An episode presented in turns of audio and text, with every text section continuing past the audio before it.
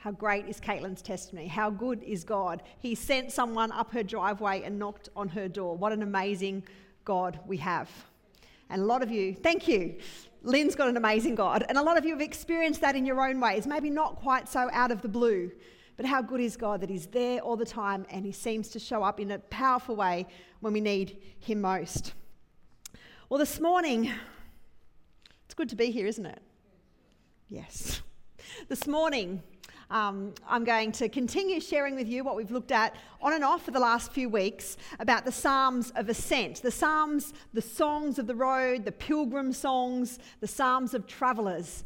Um, this is a section of scripture, if you have missed the last few messages in this series, that goes from Psalm 120 to Psalm 134. And it's 14 songs, which are really the playlists of the people of Israel, of the Jews, as they would go and meet in Jerusalem at significant days. They would go to this holy city of Jerusalem for different feasts. Three times a year, they would obediently follow God's command to go and to worship Him in Jerusalem. And so while they were walking, while they were hiking, while they were trekking, I'm pretty sure there weren't ocean views like this, um, but while they were on the trails, they kept their hearts happy. They kept their eyes fixed on God and on thinking about the things of Him by singing these songs to one another. So some of them are written and they're quite self reflective, others of them are a bit call and response, like they would sing something and someone else would sing something back. But they are really just the playlist, the song list that they would sing on their way to Jerusalem.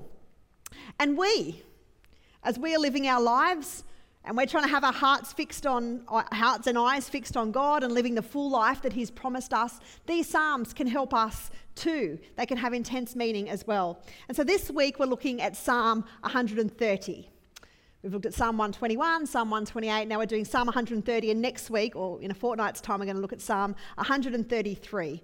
And the title of my message, which I don't always tell you, but I'm just being really blunt this morning, I'm going to tell you the title of my message is Life is Just Not Fair. Life is just not fair. I have said or heard those words hundreds, maybe even thousands of times. Parents, ever heard that phrase? It's just not fair. It's not fair. A child at two or three begins to notice these inequities, if you like.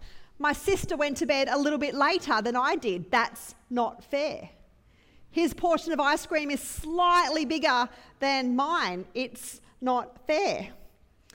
They got to do that twice. I've only had one go. I have to have another go before we can go. Otherwise, it's not fair. Some of you can relate to this close, more closely than others. But you know, as we grow up, we really never lose this sense of demanding that life be fair.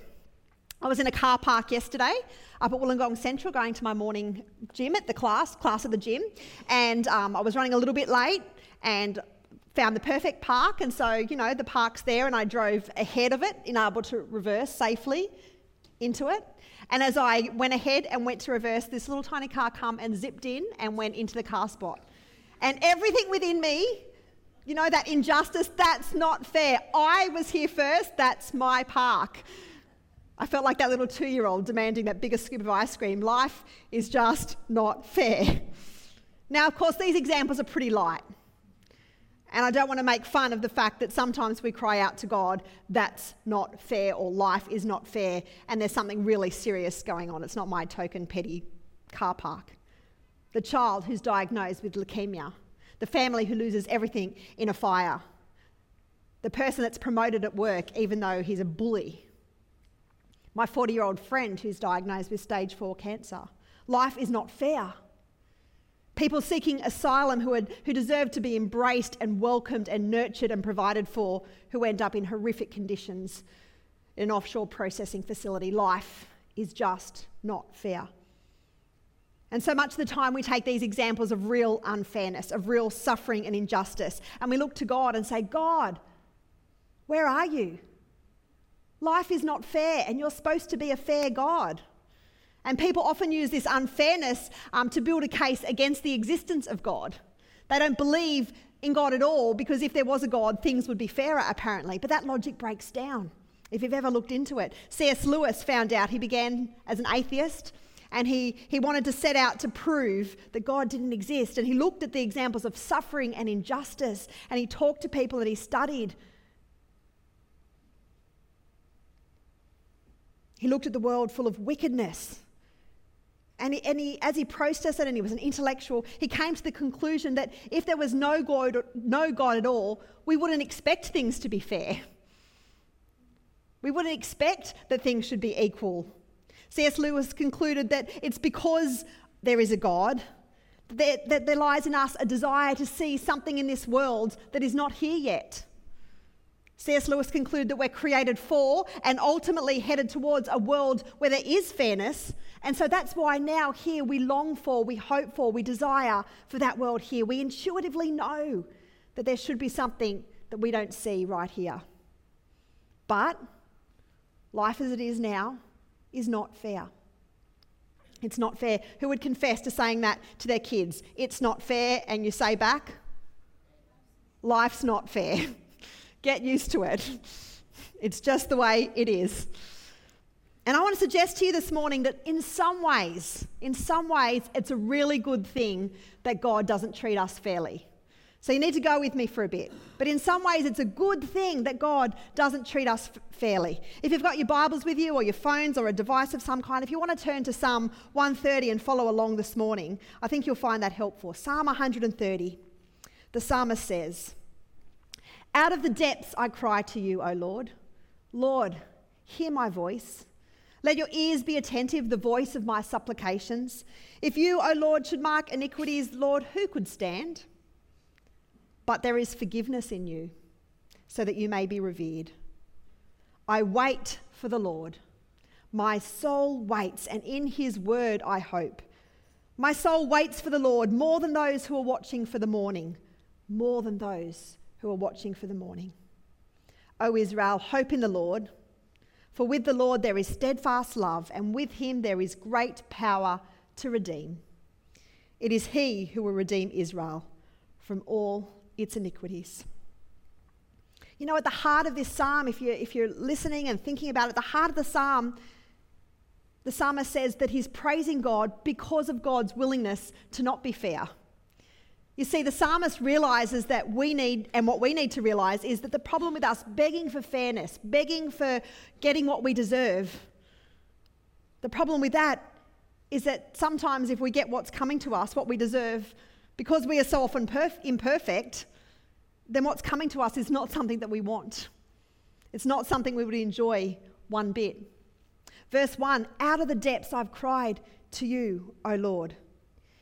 And this guy, this psalmist, is speaking from a place where he feels like he's in a pit, out of the depths. In fact, the message paraphrase says this Help God, the bottom has fallen out of my life. Have you been there? The bottom has fallen out of my life. And obviously, not every time that someone ends up in a circumstance where they feel like they're in a pit or the bottom has fallen out of their life, obviously, not every time it's because they've done something wrong. In fact, we can come to a place of immense sadness, immense depths or sorrow, having done nothing wrong, perhaps because someone has done something to us or there's been some injustice.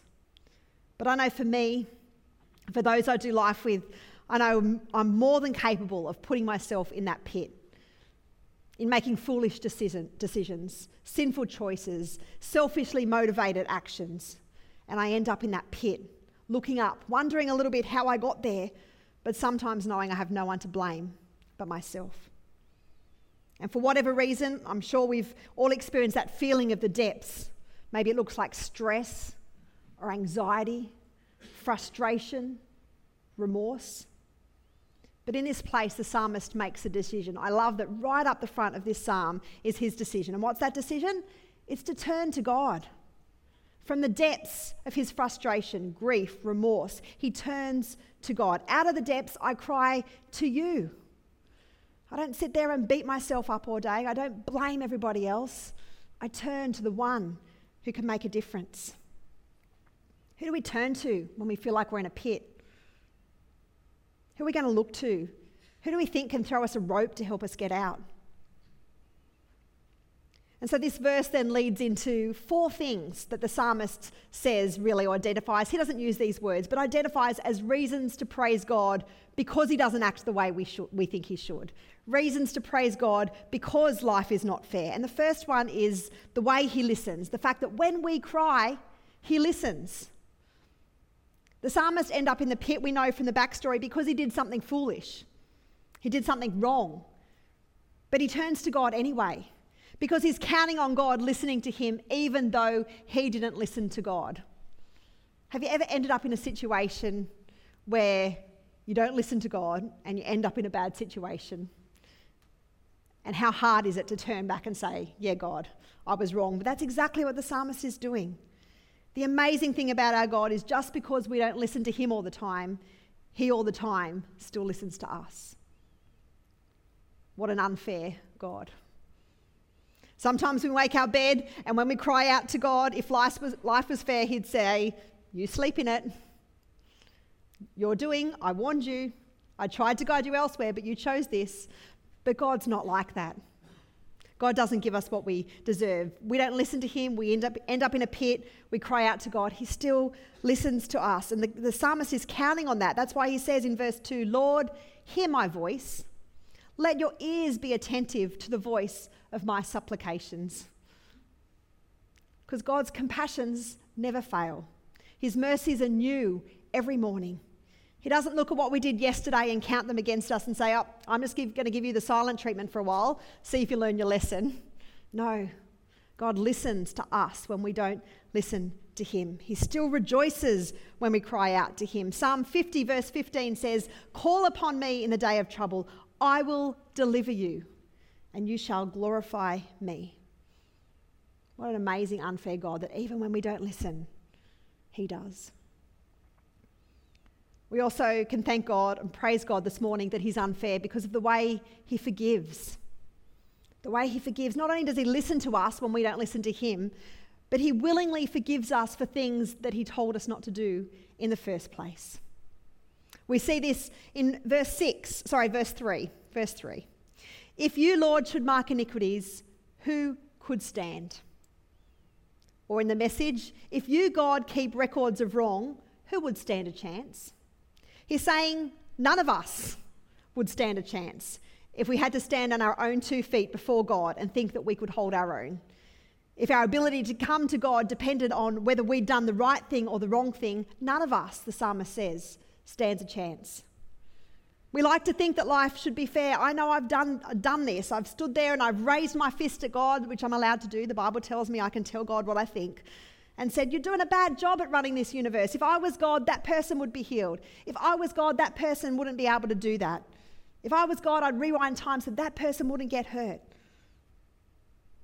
But we know really that if God gives us what we deserve, we'd all be in a lot of trouble.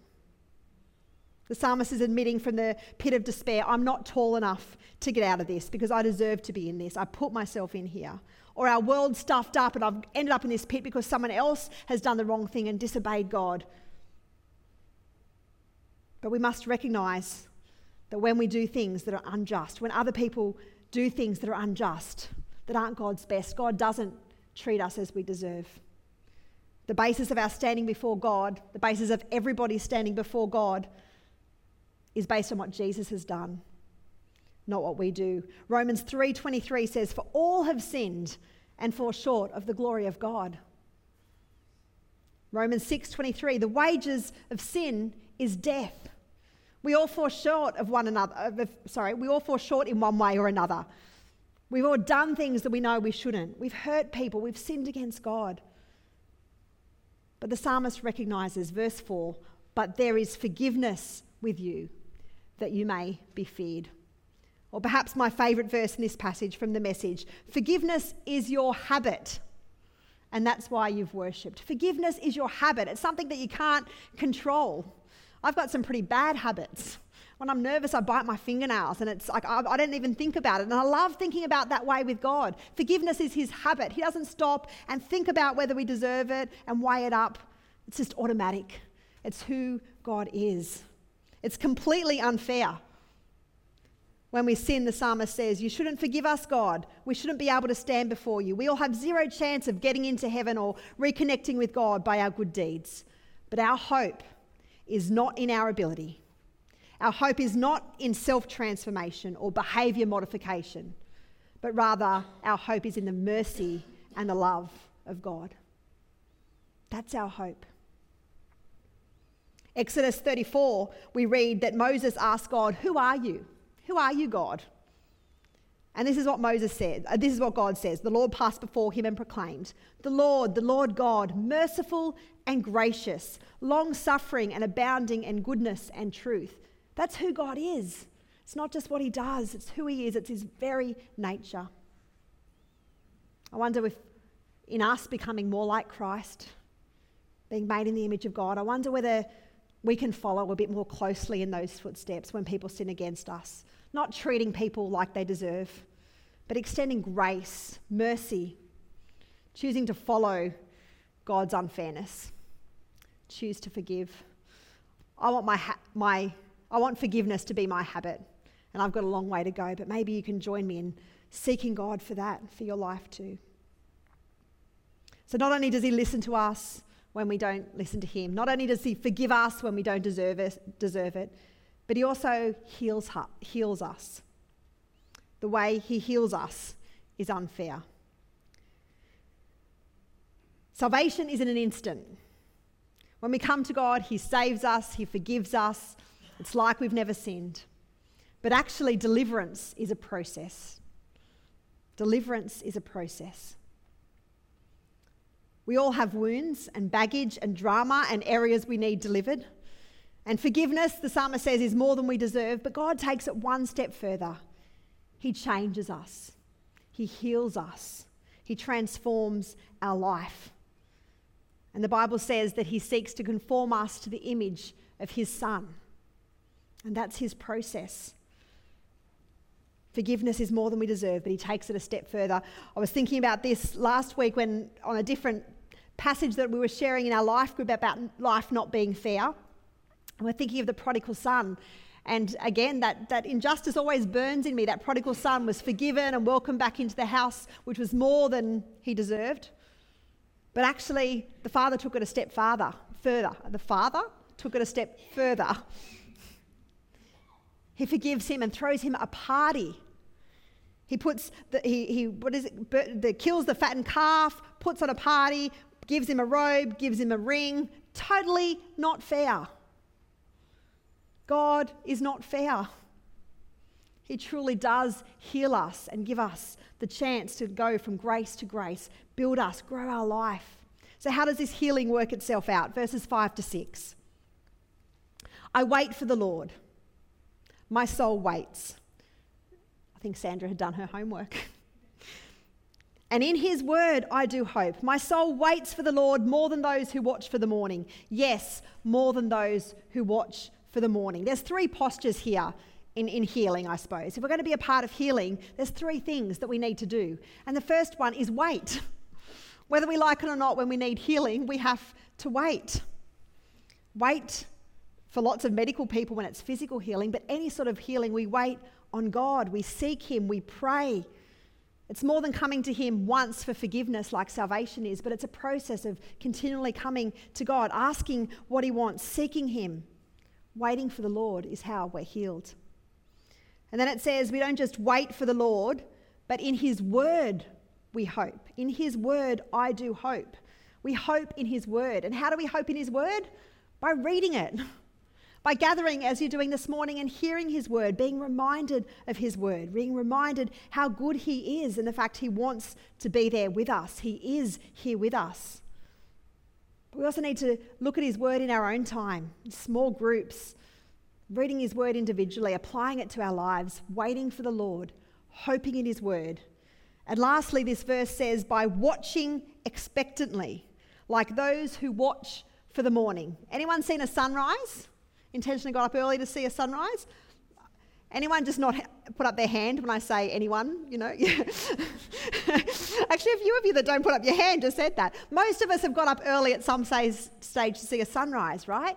I did that about a month or so ago when I was in Tasmania. Um, I got up two mornings early, really early, to see the sunrise. And at one stage, there was like 40 something of us sitting on this helicopter pad watching out for this sunrise. And it was getting light, but the cloud was so thick that we still couldn't actually see the sun. And we're all looking and wondering exactly where it's supposed to be. And it doesn't surprise you for me to tell you that Phil took out his phone um, to, and had something on there that should show where the sun is. And we worked out we were all looking slightly in the wrong direction. But it took a while. We could see evidence of the sun, right? It was getting light.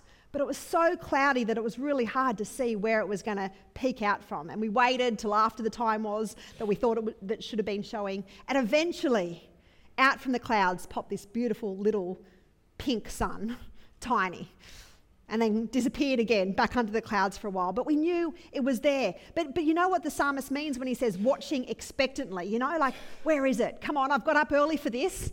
Where is it? The sun finally emerges eventually in, in the ditch as we wait, as we watch. Sometimes we don't see God. People around us say they're praying. We know that God's there somewhere, but we don't see him. He doesn't seem to be showing up in the way that we expect. But God is there. And as we wait, as we hope, and as we watch expectantly for Him, we will see Him because God isn't, isn't, un, isn't fair. He shows up despite the fact that we've done stuff wrong, despite the fact that we slacken off a bit, despite the fact that we do harm to others. He's there, ready to heal, forgive, listen. And finally, the final unfair, crazy thing about God is the way that He helps us make good. He helps us make good. Even when we do something we know we shouldn't have done or He's told us not to do, He still takes our cause, He still answers our prayers, He's still there to hear us and heal us. But He also knows that we feel bad.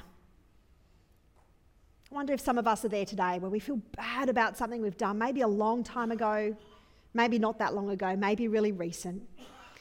And we have this sense of regret, remorse. We wish it could be different. Maybe the relationship that's been severed, the situation.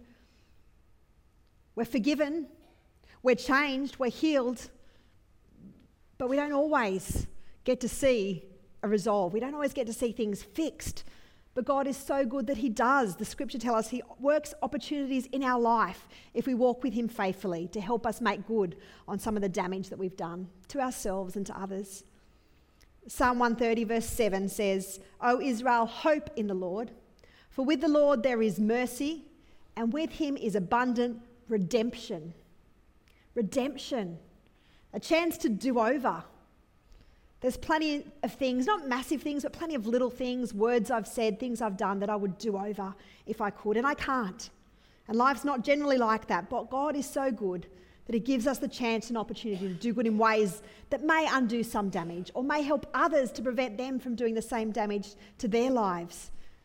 Things can't be taken away, but God gives opportunity because He's a God of a second chance, a God of redemption. In fact, the Bible says there's not just redemption, but listen to it in the Passion Translation. That God, with God, He has a thousand ways to set you free. Maybe you're looking for redemption or for a second chance in one way, but God's like, no, actually, I want to use you to influence a whole lot of people because of that mistake you made. You can't take that back, you can't change that situation, but you can be set free in a thousand other ways. He's a God of possibilities. Joel 2:25 says, "I will restore to you the, the, the years that the swarming locust has eaten. I will restore to you, redeem to you, make good for you."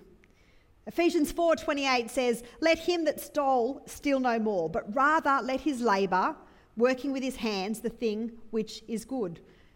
In other words, it's not just about not stealing, it's not just about not hurting, it's, it's kind of equal and opposite fashion. We're able to make good and see in that redemption, that, that restitution. Where there was once hurt, that area can be a source of healing. I wonder how that applies to your life today. Is there some way that you've been hurt, either by something you've done or something that someone else has done for you, done to you? And maybe God wants to use that to make good in other people's lives. Ask Him today. He's a good God, He listens. He hears, He heals, and He also redeems. This is redemption, not, not what we deserve, because God is unfair. He doesn't treat us how we deserve. And therefore, there can be a bright future even after our biggest failure. Do you believe that? There can be a bright future even after our biggest failure. You know, most of the time, I'm still going to wish that life was fair. Let's be real this morning. Something's going to go wrong, and I'm going to wish that life was fair. But on a big picture this morning, I hope that you can join me and the psalmist in saying, God, thank you that you don't treat me like I deserve. Remind me of your presence. Remind me of your listening ear. Remind me of your forgiveness. And help me to be a little bit more like you. We're going to sing a song this morning that helps us to picture the original context of these verses. You know, we can rest in the promises of God, and therefore our response should be to worship.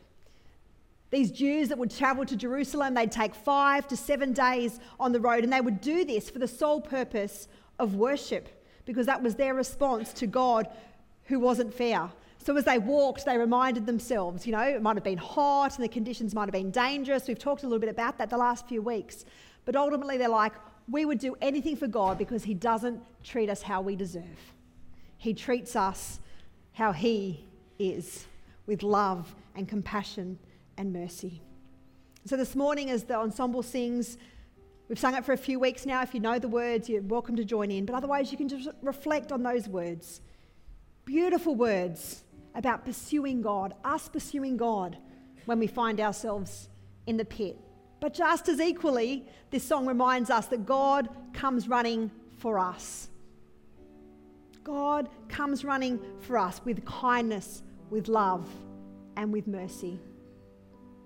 So this morning, if you're feeling a bit like you're in a pit, tell God how you feel.